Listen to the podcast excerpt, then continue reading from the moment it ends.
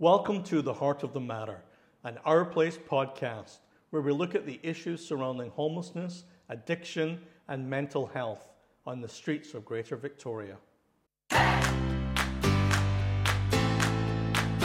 Hello, I'm Steven Seltzer, Manager of Community and Corporate Partnerships for Our Place, and I'm pleased to welcome Diana Gibson, Executive Director of the Community Social Planning Council of Greater Victoria, to today's Heart of the Matter podcast. Um, the Council recently rolled out the point in time count here in Victoria.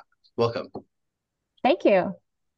Um, before we start, Diana, uh, I just want to mention that we respectfully acknowledge the Lekwungen speaking people, the Songhees and Esquimalt nations for their gracious hospitality while we provide programs and services within their ancestral lands. Diana, Thank you for the acknowledgement. I, I, you know what, I'll add that um, with the point in time count, we went, we make sure we bring reconciliation to every aspect of the work that we do. And with the point in time uh, survey this year, we had we worked closely with the Aboriginal Coalition to End Homelessness uh, and had a traditional opening at the site, and we also had a drummer that was there, um, and it was very grounding for everybody in the headquarters on the day of the count, uh, particularly recognizing that 30% of the people that we end up interviewing and surveying who experience homelessness are Indigenous. Absolutely. Um, and and was that a first for for the count for you guys to be able to create that sort of atmosphere? We've always worked with the Aboriginal Coalition closely on the point in time survey because it is so um, important to to survey the Indigenous population. So we've always worked with them on survey design and on it and uh, um, at the headquarters and on the day of the count, working with Indigenous volunteers to help address particularly Indigenous homelessness. Um, but this was the first year we had the drummer, um, and we every year it's a little bit different depending on the capacity that the coalition has. Um, last year we had an Indigenous healer on site all day. We they had smudging to open the headquarters, and then we had somebody that had made handmade medicine bags that were to be given out with every survey. Um, and this year it was a drummer that was there for an extensive period to help sort of ground everybody for the day. So each each year it seems to be a little bit different uh, and very much kind of driven by what the Indigenous Coalition feels is appropriate for the year. No, it's, it's a wonderful partnership, and of course, it makes total sense.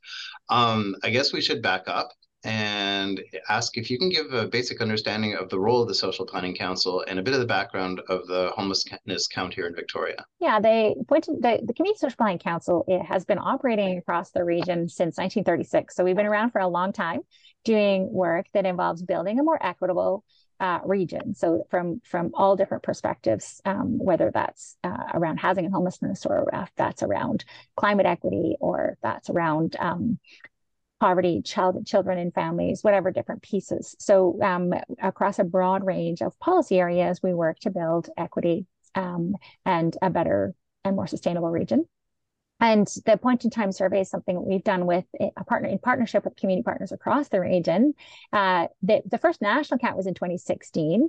Uh, and so it's part of a coordinated national pro- project and other regions across the, the country are doing this a similar survey. And we, we try to keep the survey as close as possible so that it matches across the country and we can really have a comparable survey of trends for, for people experiencing homelessness across the country. Locally versus nationally, uh, I, I know you can't talk too much or hardly at all about the results of the account that you just did but mm-hmm. is there uh, something that stands out locally versus the national numbers that you've noticed over time? You, you know it's interesting I, i'm not sure that we have anything that's particularly distinct about our region. I think um, one of the things that's distinct is that victoria has been grappling with um, you know as one of the regions that's had the most expensive uh, and biggest increases in housing cost and affordability um, and you know very very low vacancy rates. So up up in, in in sort of on par with other places like Vancouver, Toronto, um,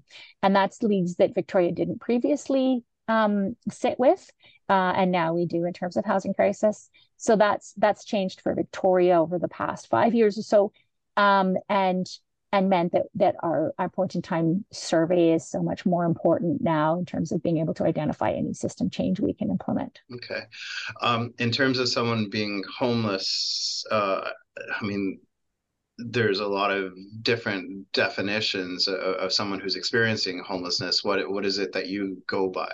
We uh, we know that there's a lot of hidden homelessness, particularly in housing market like we have right now. Um, students um, are increasingly in hidden homelessness. Um, so folks who are couch surfing, although we don't extensively outreach to couch surfers, we definitely include couch surfing in our survey and we try to encourage folks. So we had a table set up at the campus um, near the food bank there, um, trying to catch folks that were housing insecure. Uh, students. Um, so we count hidden homelessness uh, that includes uh, the van and car folks, and then folks that are on the street um, sleeping unsheltered. And then we also consider anybody who's in sheltered homelessness, so in one of the shelters or transition housing that has a finite time limit on it, which would mean that they're not permanently housed or securely housed. Right. Now, um, we're speaking with you now, and then uh, you're uh, letting us have a chat again in a few months when you release the numbers from the newest homelessness count. Yeah. Um, I suppose there isn't anything you can tell us so far about what you've noticed or, or the, the people who've been um, doing the count uh, with you. Uh, anything we can expect? Any any any trends? Any actually yeah. even new questions that you're asking? Um, I'd be guessing right now, but I can say that some of the things that folks saw um, there were comments, you know, one of our, um, one of the folks that was um, surveying came to me and said, you know, Diana, I was just so surprised by how many seniors I was interviewing. Um, other folks, you know, we're still seeing people who are dem evicted um, and um, lots of folks who didn't have ID uh, personal ID. So some of those barriers that we know exist, but seeing that, you know, it really helps us to say, okay, here's where we're seeing some of the system gaps. I know that in our service, we've got a community of practice for folks that uh, are working in homelessness prevention. And one of the things they're saying is seniors are starting to really slip through the gaps when they age from income assistance over to pensions and they have to apply for programs like SAFER and things like that that are the top ups to go with their pensions um, that there's a lot of challenges um, we did see that previously with youth aging out of care in previous homelessness counts we really saw that a lot of folks had their first experience of homelessness the day they turned 18 and aged out of foster care and became homeless.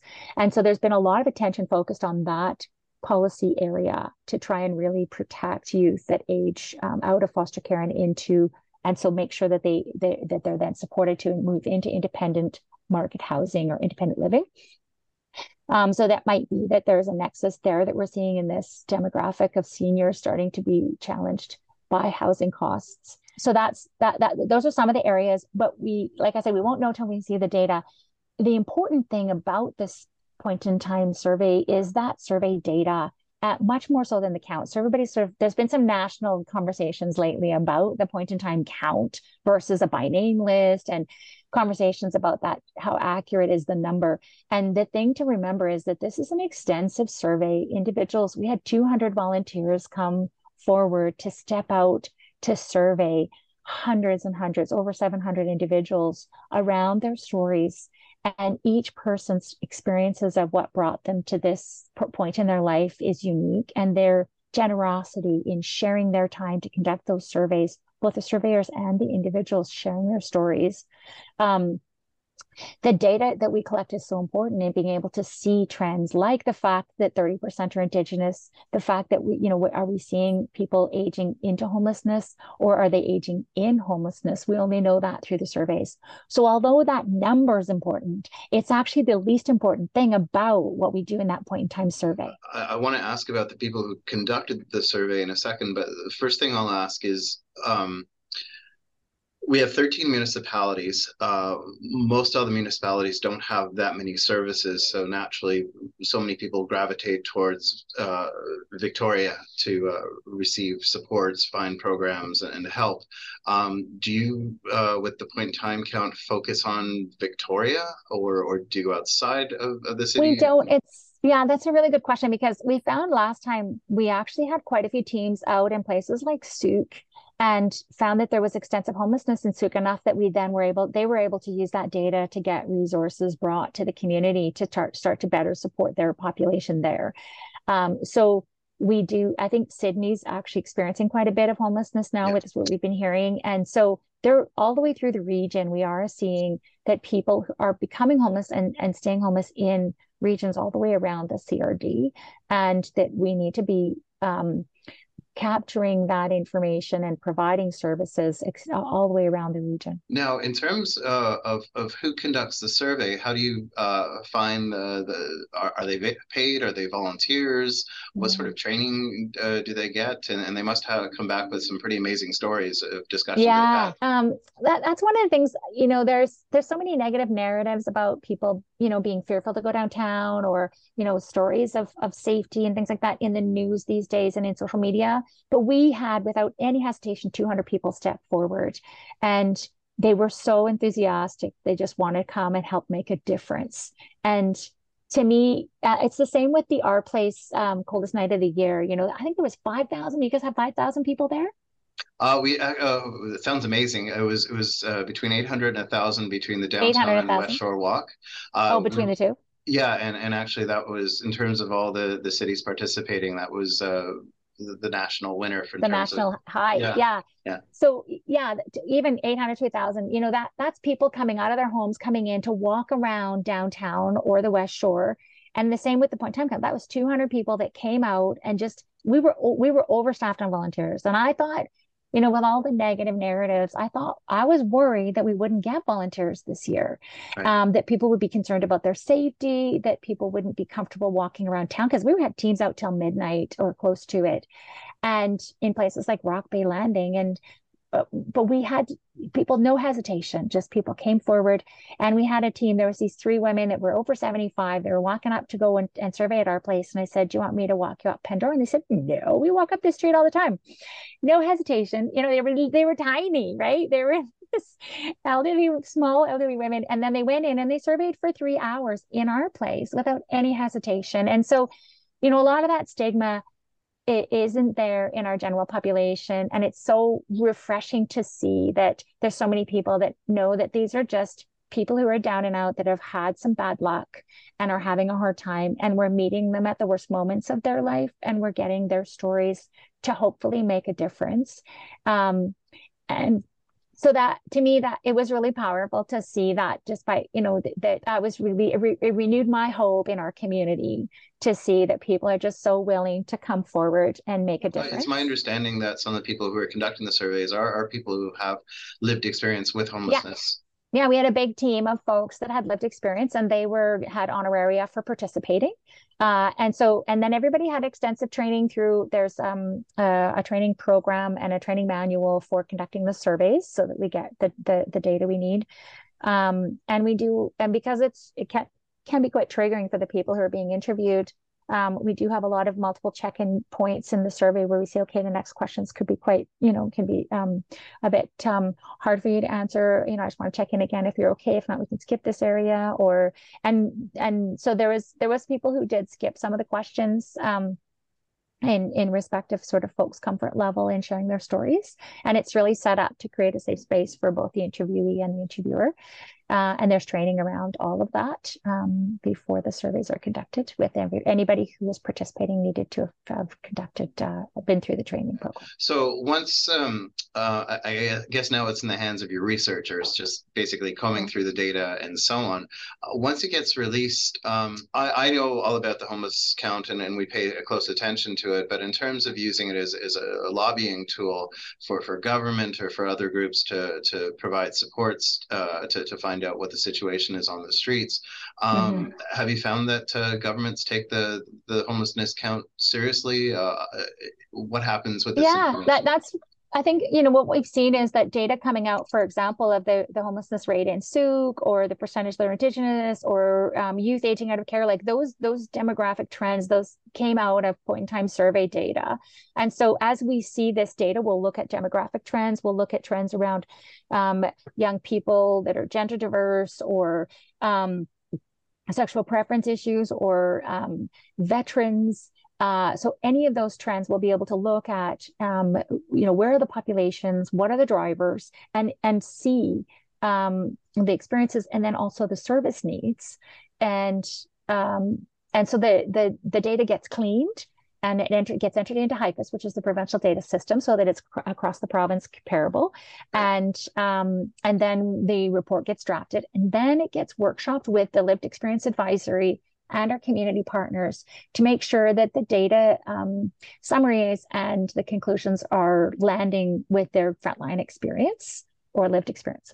Always hopeful, but in terms of the barriers to homelessness being uh, having increased so much with the super high costs of yeah. rentals and, and ownership and so on there's there's absolutely no quick fixes are there yeah in terms of policy solution side um we uh, it's it's definitely interventions in the housing market. I think that the the programs like we've got the rent bank program at the Community Social Planning Council. It makes a huge difference for the households we're able to help.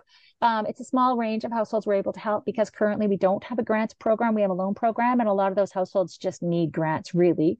Right. Um, and the, so the rent bank program, so that prevention piece is so critical right now because we know once somebody's lost their housing, there just isn't anywhere to go.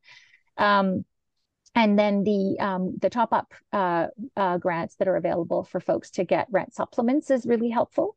Um, we navigate our, our we help our, our, our clients navigate those programs quite a bit and get access SAFER for seniors things like that. So in the short term, it, you know, it, it, we need more housing built. We need rental. We need purpose built rental housing, and it needs to be affordable at deep affordability.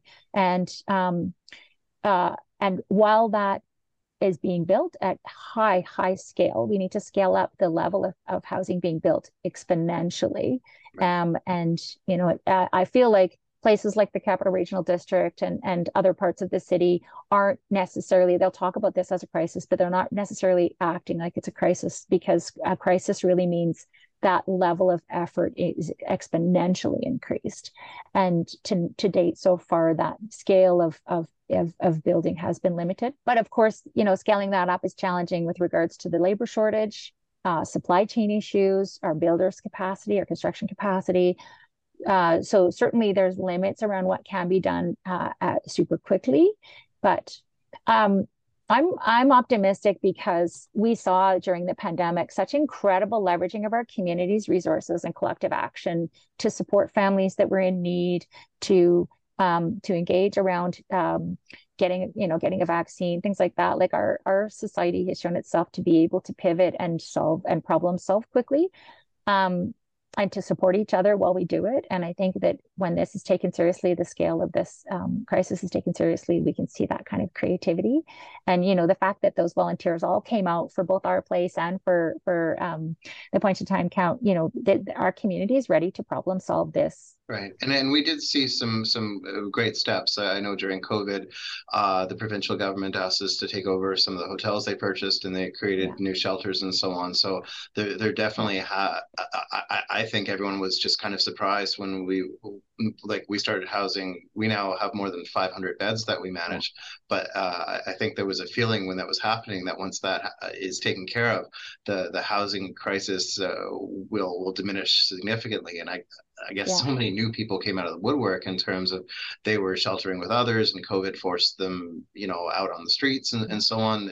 I think everyone was surprised that the, the crisis grew during this, this time. Well, and we're seeing, I mean, the reality is our housing market is putting people out of homes and um, people are being damn evicted, rent evicted, and just losing their housing. Um, uh, you know, if it, it if a family wants to take over their unit in their house, they can evict, and it's a legal eviction.